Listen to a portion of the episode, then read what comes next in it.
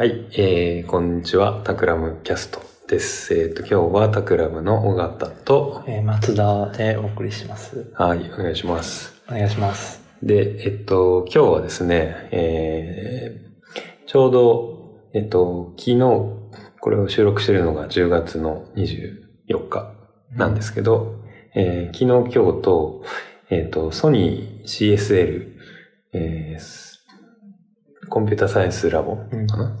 うんの、えーオープンハウスっていうのをやっていて、えっと、それにちょっと、あの、見学にうん行ってきたので、あの、ソニー CSL オープンハウスに行ってきた行ってきたっ。ていう話をしてみようかと思います。ただね、あの、行ってきたのは尾形さんだけです。僕は行ってないんですけど そうそう、そう。あの、ちょっと聞き役として。そうね、はい。うんうん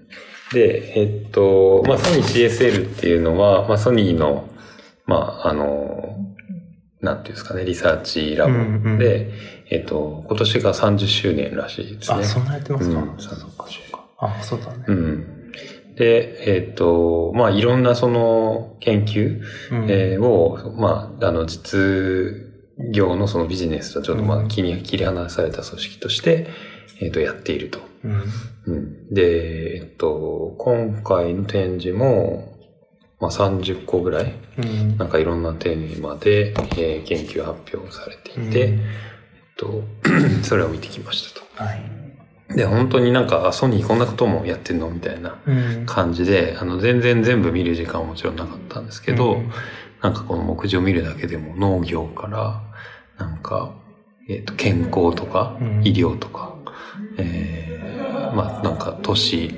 とか、うんなんだろう。まあもちろん AI とかね、えっ、と、そういう、えーと、コンピューターサイエンスの研究ももちろん多いんですけど、うん。まあ本当にいろんな研究をやっていると。で、小松さんはな、うん。えっ、と、毎年オープンハウス行ってます？大体行ってるかな。大体行ってます。うんうん、最近のは。うんうんうん。で、まあもちろんあの結構ね、あの個人的に知ってる人もうんたくさんいるので、まあそういう人を中心にと言ってきました。まあ、なので、あの、まあインターフェースの研究とか、えーコンピューターサイエンス系のうん。研究とかっていうところが、えー今日見たものでは多かったかなとうん。いう感じ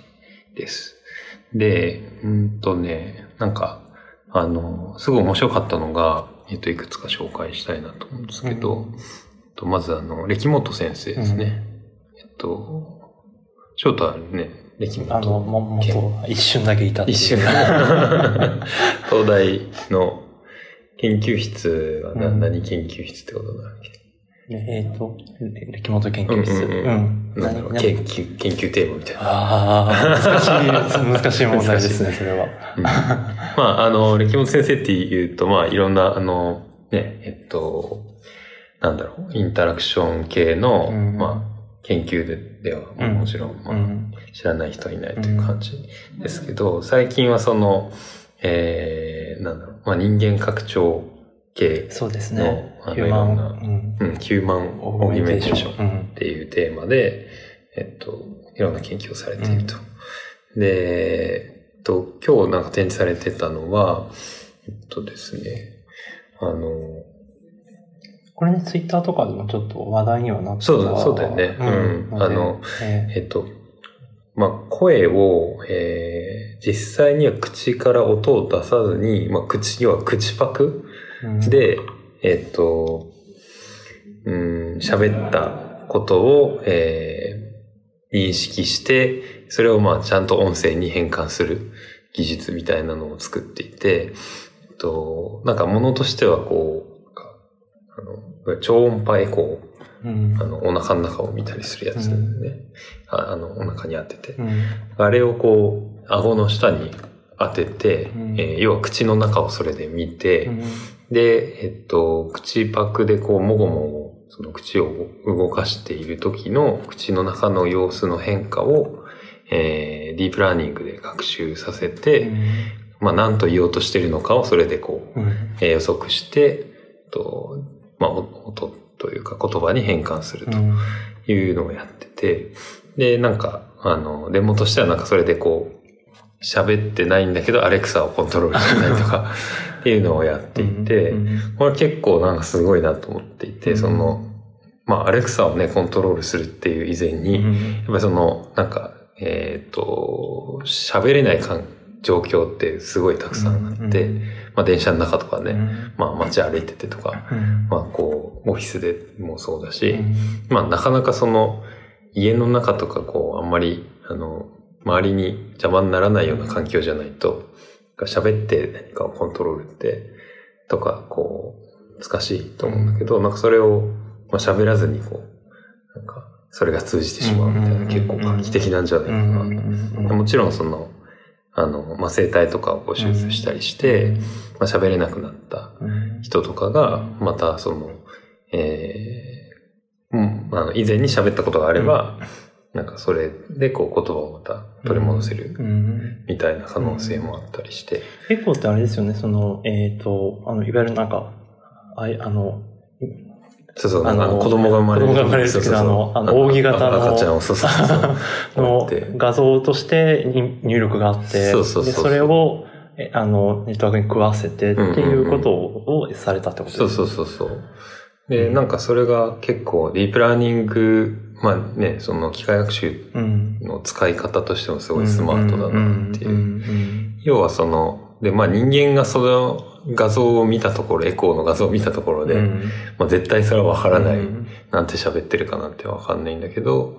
えーディープラーニングでそれを学習させると、その際がちゃんと傾向として、うん。あの、出てきて、うん。えーちゃんと認識されるみたいな。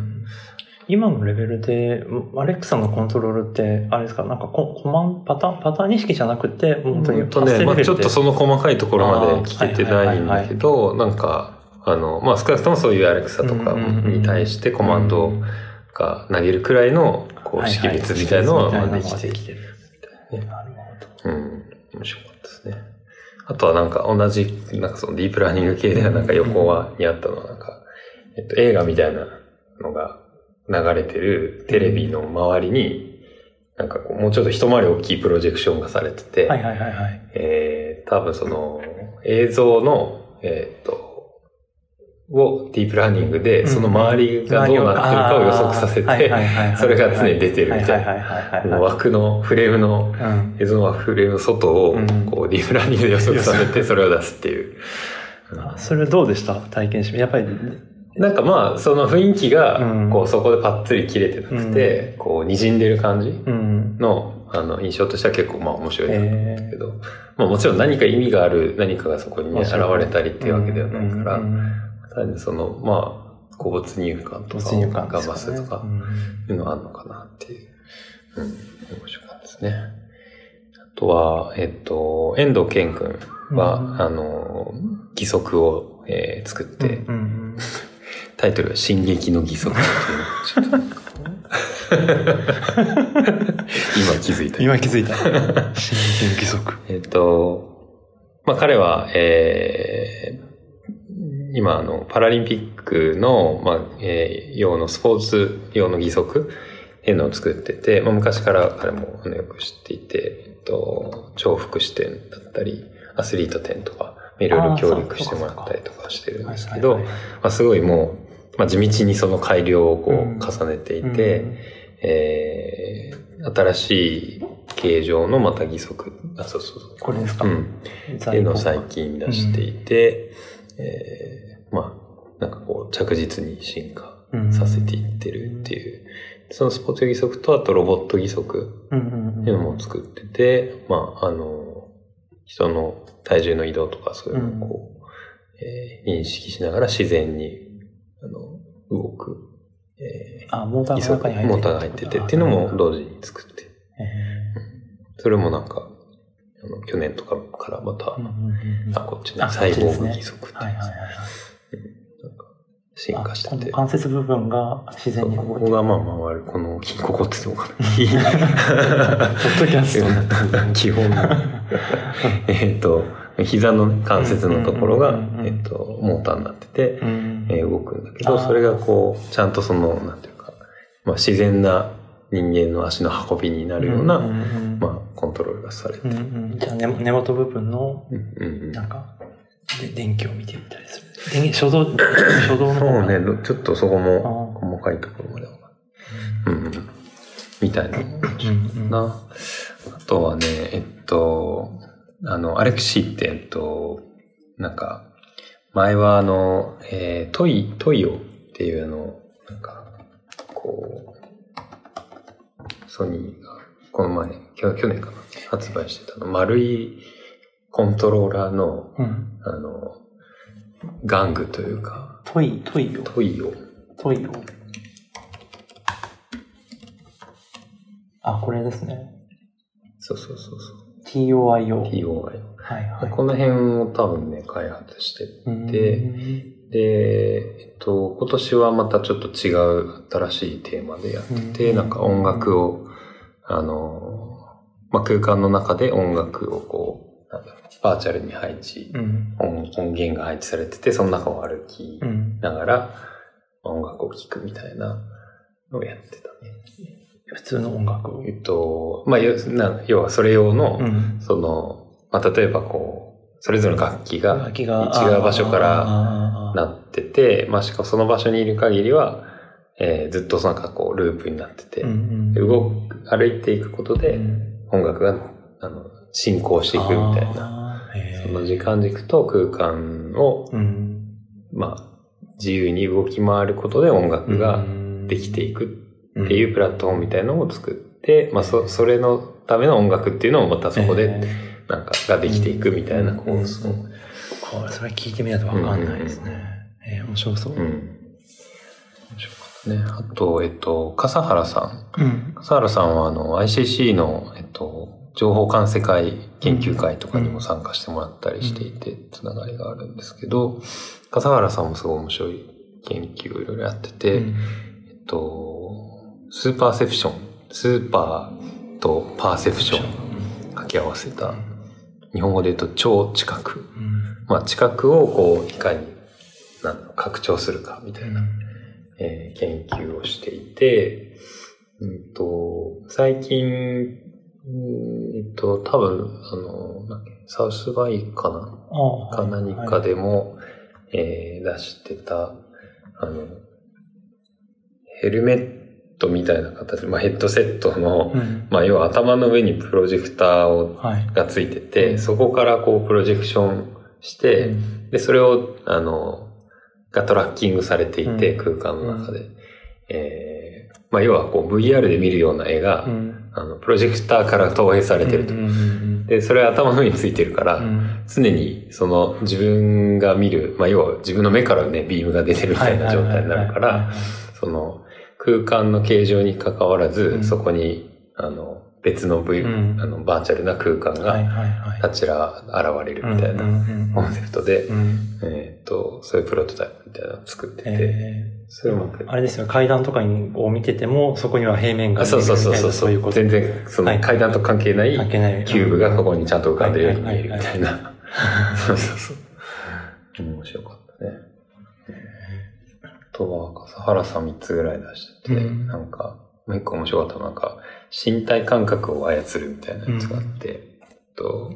まあ、VR でこうヘッドセットつけて、あの、空間の、バーチャルな空間の中に、まあ、自分が出てくると。うん。自分の体が出てきて、うんえっ、と、それがまあ、もちろん自分が動くと一緒に動くと。うん。なんだけど、えっ、と、その映像を、えーちょっとだけ未来を予測して、うん。えっ、と、ちょっと自分の本当の動きよりも、先の未来の動きを映像として出してあげると、なんか体が軽くなったように感じるみたいな。あ、そう軽くなったと感じるんそうですね。まあ、要はなんか自分の意思よりもこう、うん実際体が先に動いてるみたいな感じだから、軽くなったり、えっと、それを逆に遅くしちゃうと、なんかか重く感じるとか、なんか二日酔いみたいな 感じがするみたいな。で、なんかその、えっと、まあ、身体の、えーまあ、自己帰属感とかっていう、その、どこまでが自分の体うん。として認識するかみたいな、えっと、ところが、まあ、要はそれをどんどん広げていくと、うん時間がある多分、えー敷地を超えちゃうと、うんもう自分とは関係ないうん。動きっていう風になっちゃうんだけど、なんかこう、それがぴったりで、ね、レテンシーというかその遅延がないと、こう自分と一体化してるのは当然なんだけど、その周囲のこう微妙なグラデーションのところをコントロールすることでも、相当この、その感覚がこう、なんか変わっちゃうっていうのをなんかやってて。それあれですか？軽くなったって感じるってことは、実際に軽くなった時にそれが起きてるってことですかね？ああ、それ面白いね。どうなん 要はその、動こうとしてから動くまでが、その、あの、100, ね、100ミリ秒ぐらいのオーダーでちょっと速くなってたりするんですかね。うん、そうかもしれないね。うん、スポーツとかで、あ、今日調子いいな、みたいな時は、実際にそういう、こう、脳が、あの、動こうとしたのに対する、ね、ね、レスポンスがいいっていうことかもしれないね。うん。でもなんかやっぱ数、それもすぐ慣れちゃうとかああ、そうなんですね。うん。なんか数分で、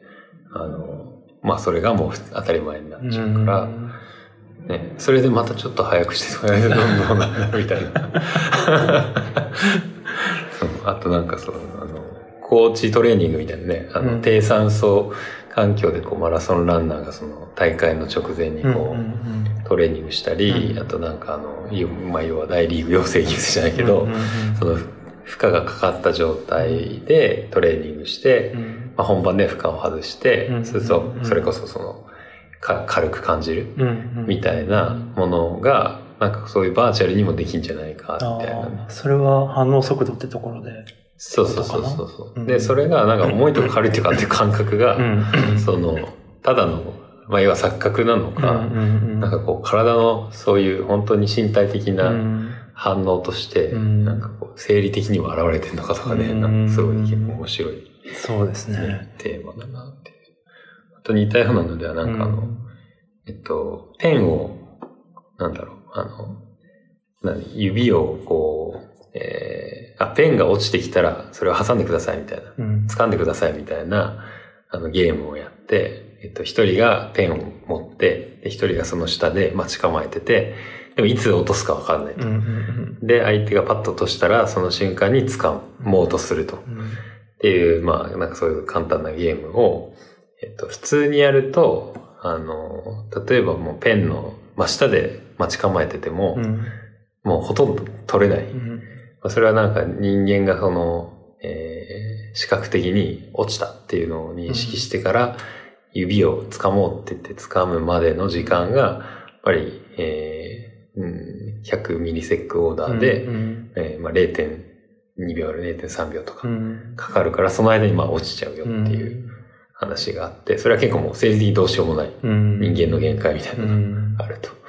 で、それを、あの、ハックして、なんかこう、腕に、あの、低周波治療器みたいなやつをつけて、で、えっ、ー、と、落ちたっていう瞬間を、えー、センサーで捉えて、えー、要は人間が、こう、あの、実際に掴めるより早く、あの、もう指を動かし、強制的に動かして、えー、掴みに行かせると。そうすると、なんかそれも、早くやりすぎると、うん、あの、自分の意思とは関係なく動かされたっていう感じがするんだけど、うん、なんか、それがある一定の幅に収まってると、実際はその反応できないようなスピードで、うん、あの、てっぺんを掴めるんだけど、自分が掴んだみたいな感覚になるっていう。それはあれですか？小川さん体験したんですかそれでちょっとすごい並んでて、あの横で見てたんだけど。え、それはあれですか？その、えっ、ー、と、強制的に動かされてる、なんか。あそうそうそう。電気刺激で、電気刺激で動く、うん、動く。もう、もう勝手に。強強制的に指が。それがあれですね、なんか自分がやったってことに、っていうふうに思うのが面白いですね。そうそうそう。それは、あれですか、その、えっ、ー、と、掴もうとすらしないってことですよね、それは。えっと、まだ、掴もうっていう信号は、うん、脳からは送られてきてないけど、あの、それよりちょっと早いだけだから、その自分の意思で動いたっていうふうに、まあ、それが区別できないっていう幅が、なんか0.1秒とか。それもなんかあの、結構面白いなと思って、なんかあの、と、別の話だけど、その、リハビリの話でも、その、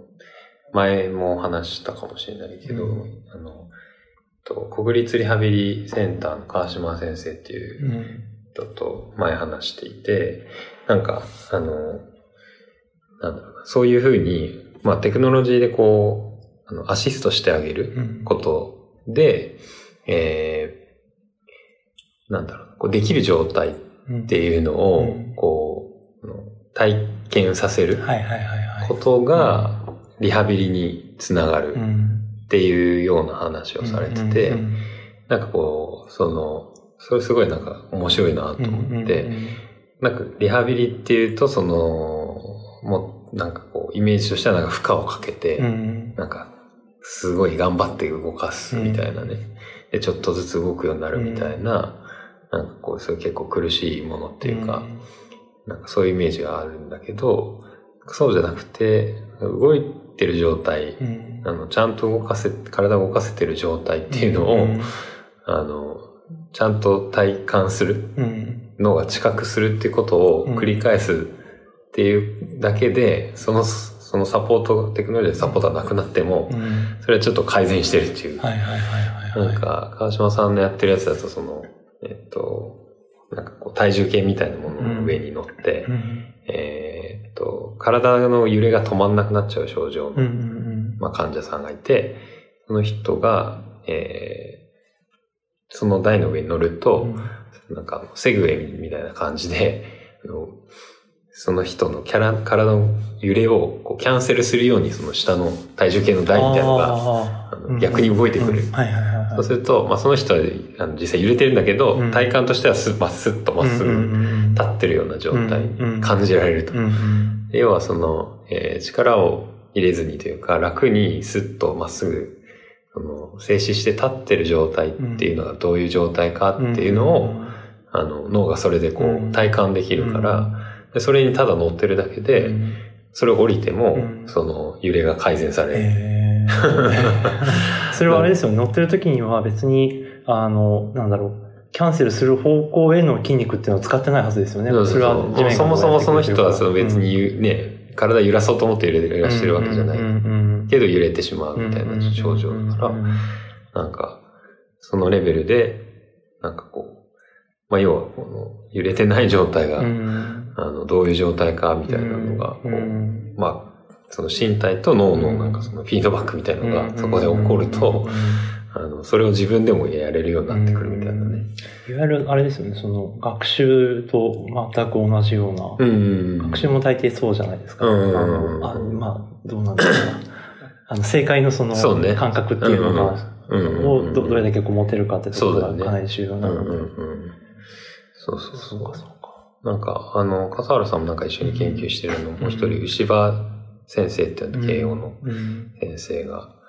で、その先生もなんかその、えっと、なんだろう、こう、えー、神経麻痺で腕が、まあ、要は、あるその神経回路が切れたりして、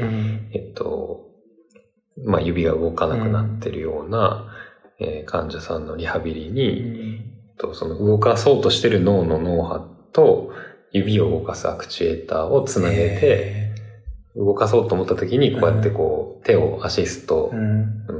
モーターでしてあげて、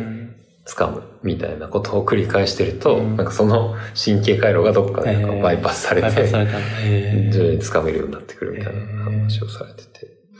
それって、じゃああれですよね。なんかこう、動かそうという意思はあんま関係なくて、そこがこう、あの、同時に起きてるってことが結構重要だってことですね。そうそうそうそうそう。うん、まあ、こう思ってる、このがこう状態で、こう、体がこうなってるみたいな、その、組み合わせの。組み合わせが。うん。経験みたいなそう言われると確かにそうかもって思ってきます。なんかそれってでもなんかそういうこうトレーニングとかリハビリとかの考え方として結構そのなんかね常識とちょっと違うっていうかなんかそういう負荷をかけたり、さっきの話で言うと、その体軽くなった状態を体験させる方が、うん、なんかこう、外しても体から感じるというか、なんかそういうような可能性もあるし、逆にその負荷をかけた状態っていうのを体験させて、それを外すことでね、軽くなるみたいな現象もあり、っていう話かなっていうそれ、それで定着してしまう。つまり、普段そう思ってたものっていうのを、の認識を変えてるってことですよね。そうそうそうそう。なんかその両方があるんだなっていうか。うん。面白かった。って感じで、えっと、なんか他にもいろいろね、面白そうな研究が、なんか宇宙光通信とか、ね、なんか、そう、教育事業とかね、意思決定を支援する AI とか。これ全部見ると、まあ、2、3時間かかっちゃいます？いや2、3時間じゃ済まないかもしれない。1日コース1日コースですね。じっくり全部説明聞いたら、ね、ああ、そういうぐらいの。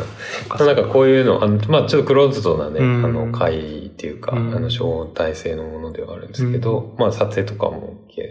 感じでオープンハウスって言ってるぐらいあの、こういうなんかこう研究を知ってもらうみたいな、あの、会をこう、毎年やってるのもすごいいいなと、うん、うん、思いました。まあ残念ながら、これが出る頃には 終わってますけど。ですけど。うんうん。うんうんうん。はい。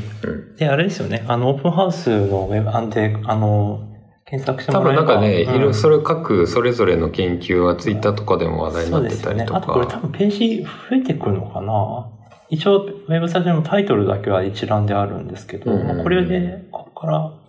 多分ね、CSL のサイトに行くといろいろ見れるんじゃないかな、ここから見れ、あの、ね、検索すれば見れるかもしれないですね。まあなんかこういう、あのー、まあテクノロジー関連に関しては、まあいろんなところにね、こういうのをこう見に行ったり、リサーチをするっていうのをこう常にやっぱやるのが大事だなってこう改めて、思って、あの、今やってるいろんなプロジェクトのヒントをいろいろまたもらったな、みたいな感じがしました。うん。うん。だからもなんかこういうのやりたいね。オープンハウスみたいな。ああ、ちょっとネタ作ってもらえないまた、またいろいろ。大変そうだけど。うん。うん はい。はい。そんな感じで、ねうん、えー、またなんかこういうね、あの、自分たちの ものじゃないものをこう、うんうね、見てきましたとか、行ってきましたとかっていうのも、う、ね、えー、やっていけたらなと思います。はい。今日はそんなところですかね。はい。はい、じゃあ、えっ、ー、と、また、あの、ツイッターで、えー、ご意見、コメントなどあれば、えー、あと、なんか、それは違うぞっていう CSL の人からの、ね、ツッコミもあれば、えー、ハッシュタグ、ご訂正いただはい、タクラムキャストで、えー、つぶやいていただければと思います。はい、はいありがとうございました。ありがとうございました。